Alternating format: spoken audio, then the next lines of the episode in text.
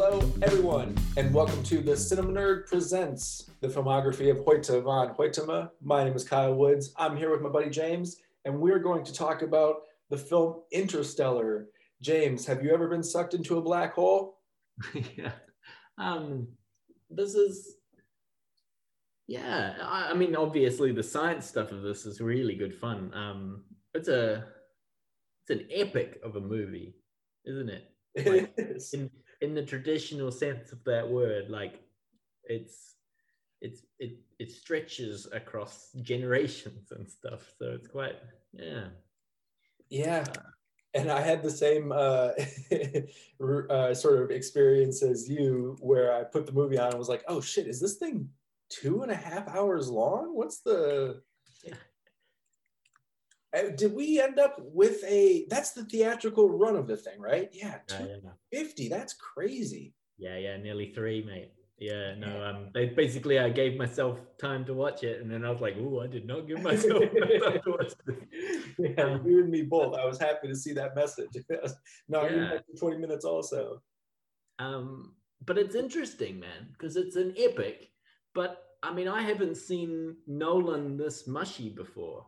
Like, Sure. like, like it's very emotional, very intimate, very like, like, you know, like uh, love transcends the universe message. And, Yeah. like, I hadn't seen that really from from Nolan as much as this. So like, yeah, it's interesting.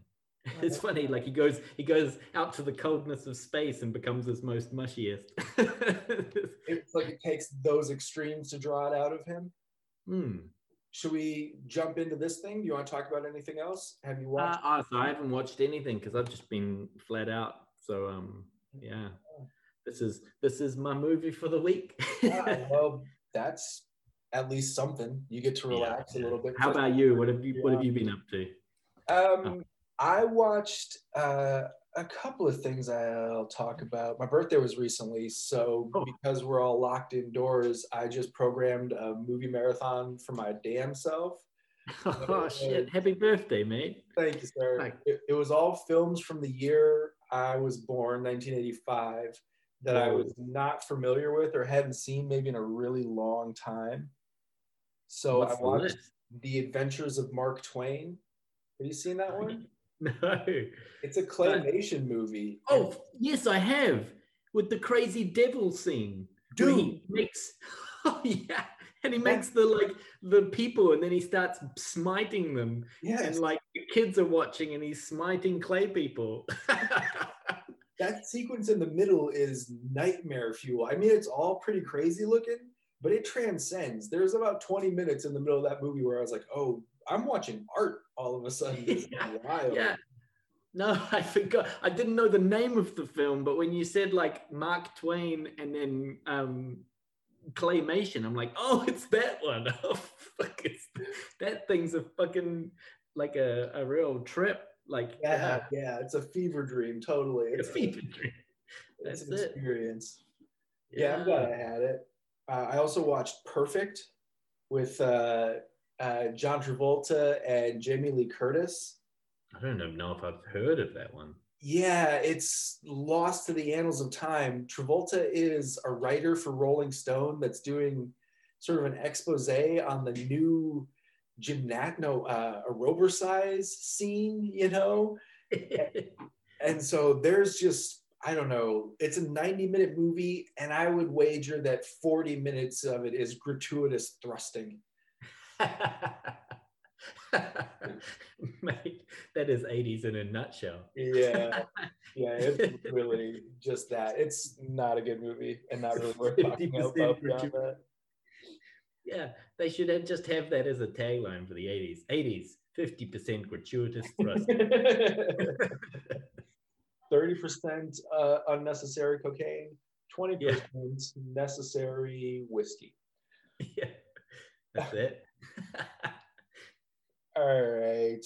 Yeah, I don't know. I got others I could talk about, but I'll I'll oh, you know what, just one more since it was the first time I'd seen an Argento film. I saw Phenomena by Dario Argento. Phenomenon. hmm It's um, a, a real early credit from Jennifer Connelly. It's a Oh. horror movie about uh like uh, some girls at a boarding school that's all haunted and there's a or not it's not haunted there's a like a maniac killer and the you know Yeah. I've sort of been looking for a way into these Italian horror films because I know a lot of people are way, way into them, and I just don't know anything about it. And so this was my very first experience with any of them. And for 60 minutes, it's really just moody and tonal and a vibe, you know, like a, a spooky kind of weirdo, unsettling vibe, but it's very just vibey and then it goes nutso for 30 minutes you know in the slasher tradition but Yeah. it's the first hour is way more vibey Yeah. and this, the last half hour is way more slashy than other entries in the genre That's cool. Yeah it was Just fun turn it up to 11 on either way, Yeah. either end of the spectrum. All right. yeah so let's talk about interstellar Yeah, for sure. you mentioned Uh, that this was his mushiest one and Uh, just for me, yeah, like, uh, but it, it, but it's not bad. Like, I'm not saying, uh, you know, I kind of enjoyed it to be honest. Kind of like a, like a family. I don't know, like a like a a love story from father to his kids, but through space and time. Sure. Yeah, I I have a hard time resolving my feelings about it because the themes that he's dealing with here and even some of the, like the technical aspects that they're using to pin down the themes really resonate with me Hmm. and then it culminates in something that really makes me crazy with movies but Mm. is sort of the ultimate reality and that so anytime a movie does especially like a sci-fi movie um, but it's you see fantasies and uh, obviously romances that do this a lot as well but the love is the answer the mystical force of love pervading the universe solving the riddle of the movie Hmm. just infuriates me almost every time I see it. And it made me crazier here and this time and every time I've seen it.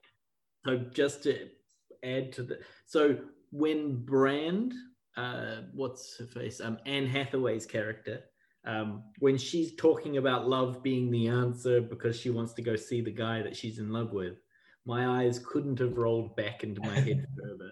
Like, so I'm like, I was just like, oh, are they doing that whole speech and like the fifth dimension of love?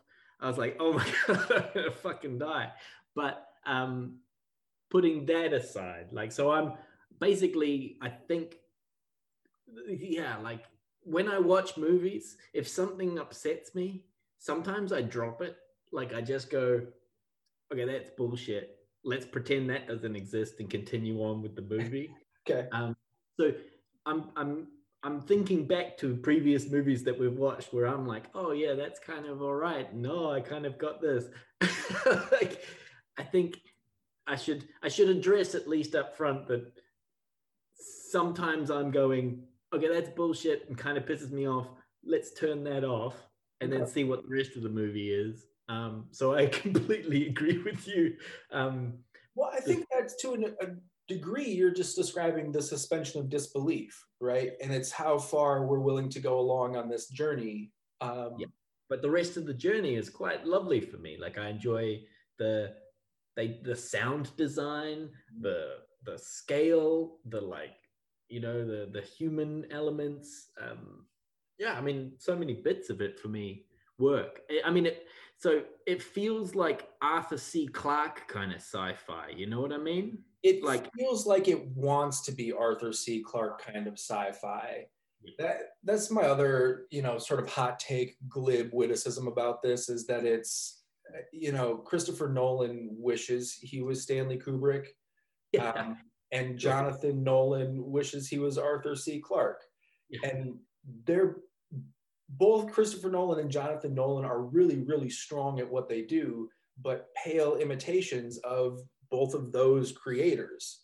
A hundred percent. Like, well, um, the Yeah, no, hundred percent. Like you're absolutely right because Stanley Kubrick is a more striking, more cerebral, like you know, 2001. Like it, there's a reason people go and watch original prints of it still today. Um, yeah, and then the writing of Arthur C. Clarke is the same. People are reading the same book. You know, like the, those are they're going to be around. The coupling of those two things, I, I, that is sort of a leaping off point, or maybe a summation more than anything of this criticism, which is that 2001 revels in the abstraction because the point that it's trying to make is sublimely universal, but inherently abstract. It cannot be bound by reason. It cannot be communicated through math or physics. And yet it is this ultimate truth that we all know in our bones, in our soul, that, that love is the answer, that we are all connected in phenomenal ways that transcend the boundaries of space and time, right? There's this soul part of us. And you can't express that through words. You just can't. Mm. So trying to give that dialogue to these characters in Interstellar just fails. You know, I don't think it could ever succeed. I don't think there's a writer that can make that happen. And Clarke couldn't make that happen either. A lot of the development of 2001 was tearing away the logic of Clarke stories and injecting the technicolor of cinema, you know? Right. And I the visual cues, the the visual hints, like really it's a it's a puzzle a little bit, you know, like they want you to kind of come along for the journey, but you don't you don't have to the puzzle doesn't have an answer. Yeah, that's it, right. It, the puzzle is outside of our cubicle. You know what I mean? And we're still in the cave looking at shadows cast on the wall and by giving us an answer here to satisfy narrative mm-hmm. conventions, you've betrayed the themes that you're working at. Yeah. And I tell that, you what, actually, that that sounds like most of the problems that I have with the film, the, like which isn't like I mean, I actually kind of enjoyed it. I was like, it's a long film, and there's there's bits where I'm, you know, like, uh, but most of my problems are just it it spoon feeds me a bit too much. Like I I get everything fed to me as dialogue or you know like and then they talk and it's kind of the technical stuff. It's not the space solution and the time warp stuff. It's the emotional beats also. You know matthew mcconaughey is screaming the subtext through this entire movie. And i mean he's given a hell of a performance. He's doing the best he can with this thing. But nobody, there's no room for subtlety in any of this, which there doesn't need to be. I don't, but so the thing that you started saying that, this is Christopher Nolan's, what do you call it, mushiest, his most heartfelt, yeah. something like that. Yeah, mushiest, yeah. He shouldn't. Eh, he, he bad at that. you know what I mean? I would like this movie a lot more. I think if it didn't have those, or if at least if it pulled way back on those yeah, well, I think, um, mm, like, yeah, no, I mean, I, I get what you're saying. Like, I just think, like, if you stopped filling in all the gaps and filling in all the blanks and then saying, I love this person and love is this, and you just have that be the bit behind the film of why you did things, I'm fine with it. Like, I kind of, uh, yeah, like, so every time they every time they do some maneuver around the black hole and lose time, they tell you exactly how much time they lose. But I, I kind of would have think I would have enjoyed the film a lot more if they just showed a way like you just you just do the thing and then the time is lost when they get back to the other guy in the ship and, right. and you, you know like he doesn't tell you exactly how long you've been away you just see that he's aged and that he's been waiting a long time and that the fuel's gone down and like and everyone's just like oh this has gone wrong but they don't explicitly tell you oh we lost 23 and a quarter years doing the maneuver and you're like yeah but i guess that's the like catering to everyone kind of thing i like the 2001 is a hard film to put in the cinemas today because everyone wants to be kind of spoon fed a bit more. Mhm. But I kind of enjoy the that like the puzzle with no answer, the, right. the bits of It does feel like he's maybe responding to a note from Inception, right? Where it does the same thing of drilling down into the time maps and, you know, more time passes in this level than that level. And a lot of people, I think, especially in what 2010, 11, when Interstellar came, or sorry, um, Inception came out, critique the film as being inscrutable, which it's, I don't think it is at all. But he maybe took some of those notes and gave us a lot of extra information here because we're essentially following the same kind of time mapping, just with a lot more words behind it And- yeah.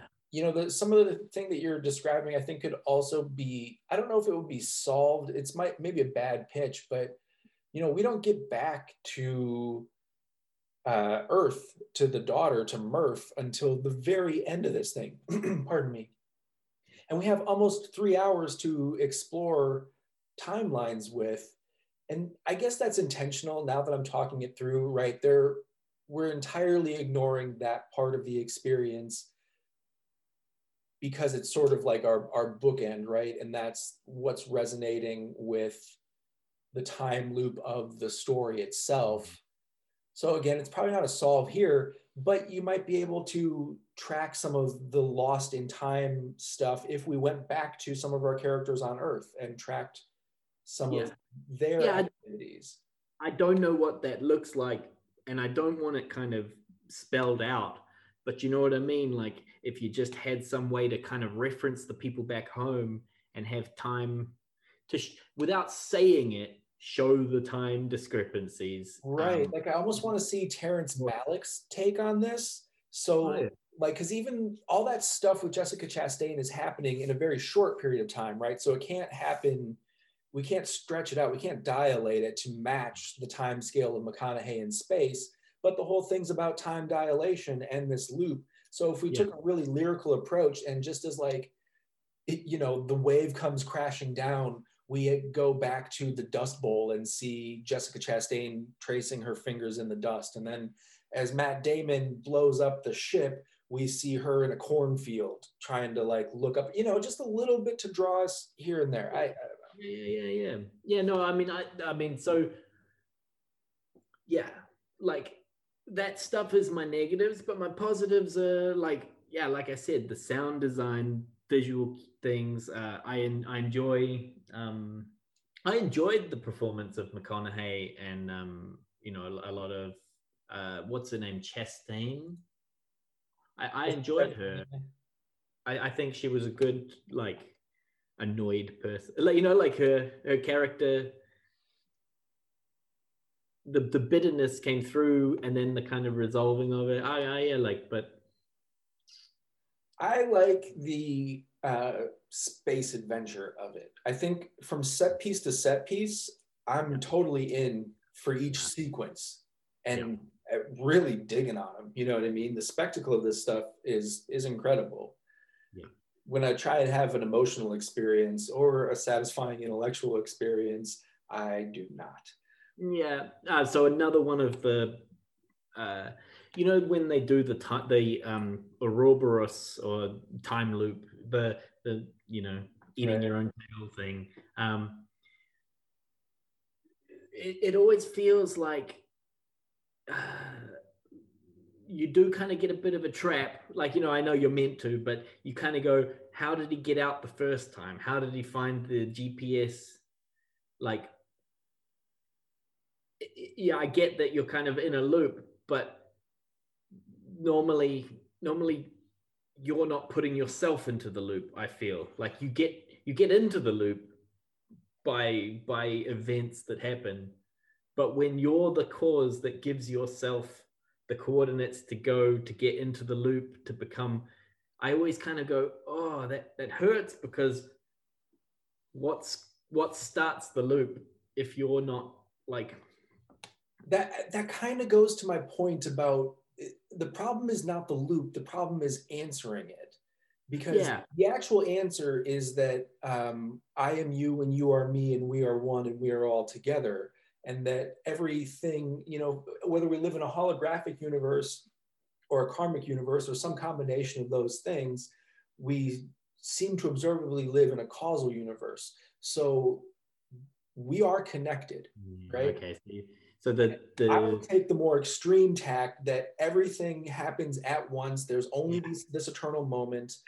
yeah that's what they're saying is basically that time all happens at once so it doesn't matter about cause and effect and Right. but it just uh That's I- not a problem to make that argument. The problem is to ground that argument in literalism, as i this movie think does. that's my problem like watching it happen in like in linear time and you tell me the whole story it it, it would be probably more powerful if it was a little bit obfuscated you know like if you just didn't if you didn't instantly see the whole you know like it's not spelled out and then you realize it you're like oh that's really cool but you have to kind of work for it but you don't have to work for it so it just feels like oh what's Well, then again, that movie's already been made, and it's widely considered to be one of the better ones of all time. yeah. And this, like I said, I do enjoy this movie. Even if I I pushed play and saw the runtime and was like, oh Jesus Christ! And then it it goes along. It doesn't feel like a three hour movie. It's paced really well. It's you know solid filmmaking all around and great performances. Hans Zimmer's score is you know okay, not one of my favorites of his, but it's at least a movie. You know, so Oh yeah, yeah. Score score's fine. Um, I, I'm when I'm talking about sound design, I'm just meaning the space stuff where you know if there's no air, there's no sound coming from anything, and if they're you know you just hear them breathing in the suit, and when the air shows up, you can hear things, and you know like the contrast of the shots are all very stark because there's no reflecting surfaces, so everything's just hard light or hard shadow, and yeah. I, I find that all. sorry. Oh, I just find that all very convincing and puts me in the moment and makes me like, oh, this is cool space stuff. You know? totally totally agree and I, I find it viscerally engaging that way um, but it wouldn't be a podcast about christopher nolan if we didn't go a little deep on sound design Hmm. so i have a question for you which is how many robots are in this movie yeah, three, four four. Yeah. Oh. Yeah. The first time i saw this movie i didn't realize i thought there was one. And then at a certain point i was like oh wait didn't that they just blast that robot into space? Oh there's another one?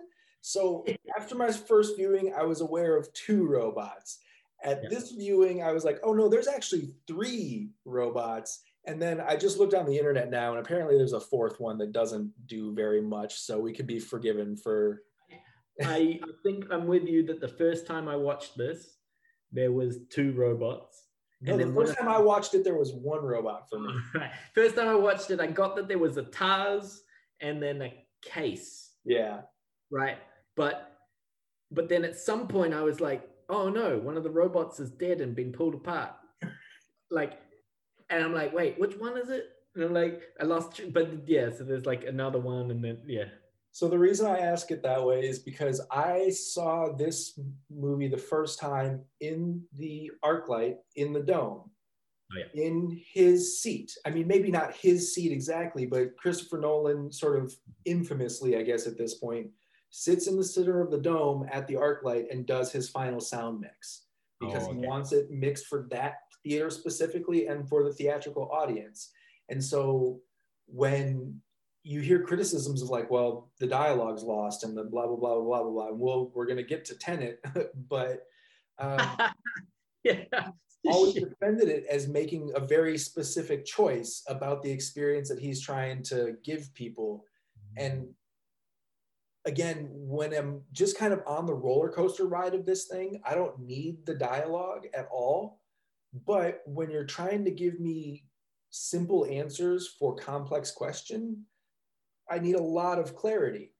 And it just sounds like mud. You know what I mean? It's impossible to track a lot of what's being said through this movie. Ah, so I I um have been watching a lot of these movies with a Dutch person who we put subtitles on to because a lot of English films go very quick Yeah. and she speaks perfect English, but you know, just second language, you just put the subtitles on to kind of so maybe I maybe I'm I'm like giving myself a little bit of a like a prop up on this one because I I I didn't have trouble with the dialogue, but I'm also capable of reading it if I don't quite follow it. Yeah. Yeah. And I definitely will be putting the subtitles on for Tenet because when we get to that one, I'm like, uh, first time I watched that one, I didn't hear a bloody thing. also, um, s- a lot of masks in this one too, which I had forgotten about. Yeah, but you get you get what they're saying, right? Like that if everyone's wearing big fucking helmets and masks, you might not actually hear what they're saying all that well. And it And kind of Fine. yeah. Like, I get it, but I'm also like, you still have to get the story across. Right, Which is why you need to make a decision. Like, are we doing an abstraction here, or are we doing a literal? which I'm I'm good with. Like I would love the film where you don't quite hear all the dialogue, nothing's filled in, and the helmets are fully like opaque. Unless the radio's working, you can't hear anything. This is a cool film to me. But Yeah. like going halfway, you're right. It kind of mid like it um Yeah, and again, just a dumb pitch here, but to take it to a silent a silent film or something more lyrical, you just give Murph a piece of jewelry, and then when the old lady shows up at the end of the movie wearing the same piece of jewelry, that moment still lands, and we don't have to have all of these yeah ridiculous pieces of dialogue. yeah. Ah, that'd be great. And it would be really great because then that whole her telling him to leave thing, you wouldn't need that because he would see it, know she's good, know she's old, and then just like from a distance, he ducks out. Like he's like, "Oh, that's all good. Everything worked out. I'm gonna go and solve my problem." Um, it would be cool as a visual story rather than a, a like a almost narration. Like, Yeah, I want to see Interstellar, the silent film. We've, we've pitched a couple of fan edits on on this thing so far, so that's my next one. Is I want to I want to chop down a lot of Interstellar and do it as a much more lyrical movie. I- I mean, okay, I would keep it epic because I think that, like you said, the the space stuff timing is fine. Like I am on board, I am riding along. You know, like they lose this ship and they do this and they lose time. I'm like, that's cool. Uh, Yeah, that's, that's just- great. No, honestly, most of what I would chop out is dialogue. That's it. I'd just take explanation out. I'd take Yeah. all the times that they tell me literal years and all the like filling in the the like this is why I'm doing it. This is why this and I was like, okay, we get it. You're doing it. You're already there. Uh, Yeah, I, I would like for Brand's story to not reveal that she's in love with him ever, but you just get a hint. Like, I would like the whole push towards Edwards and then they go to Mann, like, so she's trying to push to this one and they're going to this one. And I'd like there to be no conflict at that point. But, you know, like she's just pushing. And then at some point you see her crying over the grave of Edwards or whatever. And then you realize, oh, that was, you know, like, or something like just a kind of a hint. And then you're like, Yeah. oh, like, I then you could- responded to that stuff this time. I didn't like it as much the first time, but I found the Anne Hathaway, the the love mm. and the the sort of longing and the need for the story to continue through that love, Hmm. uh, sort of as a, an effective. Um, I, I really liked it, but I think it would be really cool if you kind of discover it rather than be told it. Like, yeah, I mean that's kind of what we're saying this whole way is like let's let's Like- take words out of people's mouths a little bit here, and like because there's Hmm. so many incredible actors in this thing. Nobody needs nearly as many words as they're saying. You know, we can we can get that done in a, a, a look. yeah. Yeah. But yeah, good, good. What good about man man, Hoyte? Can we talk a little little Yeah. cinematography? For sure. Um, I mean, the scales are really captured for me, like, uh, like the farmhouse dust bowl scale of that Hmm. that big sky. Like, Um, yeah, and the yeah the, the that the way that they've shot it like the old 1930s US Yeah, stuff. that's Was it like Texas or something? Sorry, I, I Texas don't- and Oklahoma and Nebraska. I mean, a large swath of the continent. Yeah. so they're kind of doing like a worldwide version of what happened in those areas. Like, um, yeah, I, I Yeah, and to I- that point, there's there is a lot of like there's fires in the crops off in the distance, you know, and that reminds me of some of the stuff that you were talking about when we were getting into Hoyte, wanting to explore details in the foreground.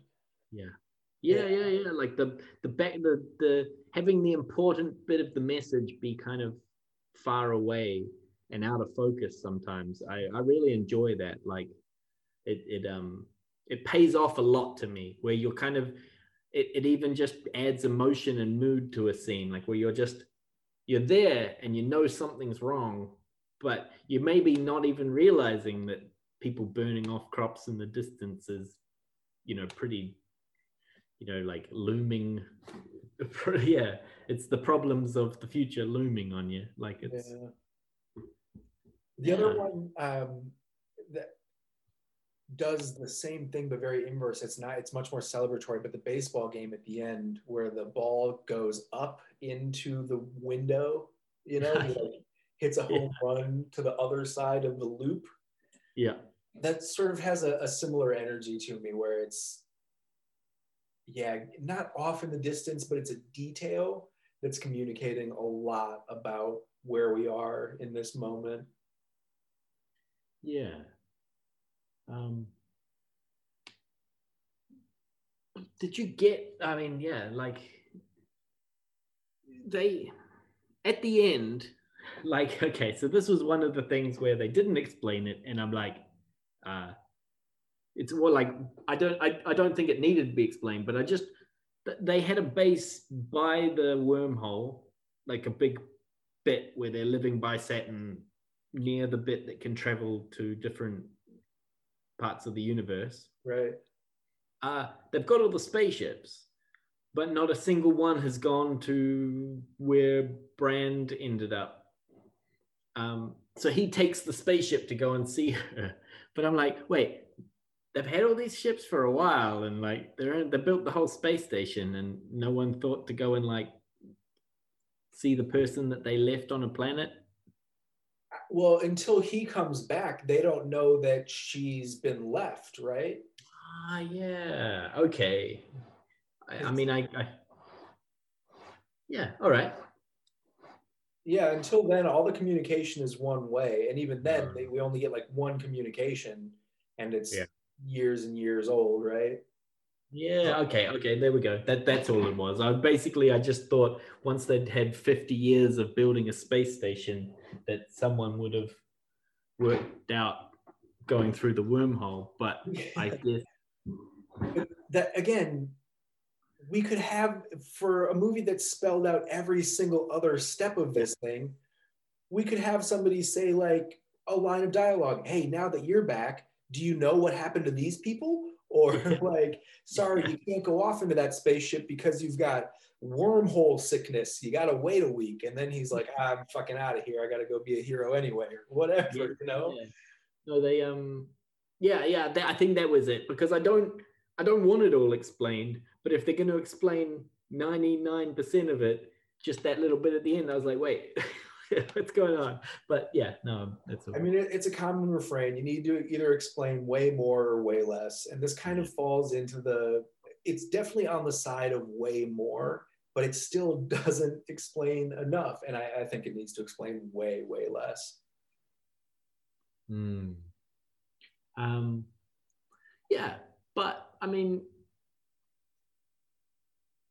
yeah, I, I enjoy the Lost in Space stuff. Like I do, I, I enjoy the the the the problem solving on the fly. The the kind it felt like a you know like a swashbuckling almost. You know, like you're just in the ship and they're solving issues and they're getting you know like I was felt cool, like uh, good fun.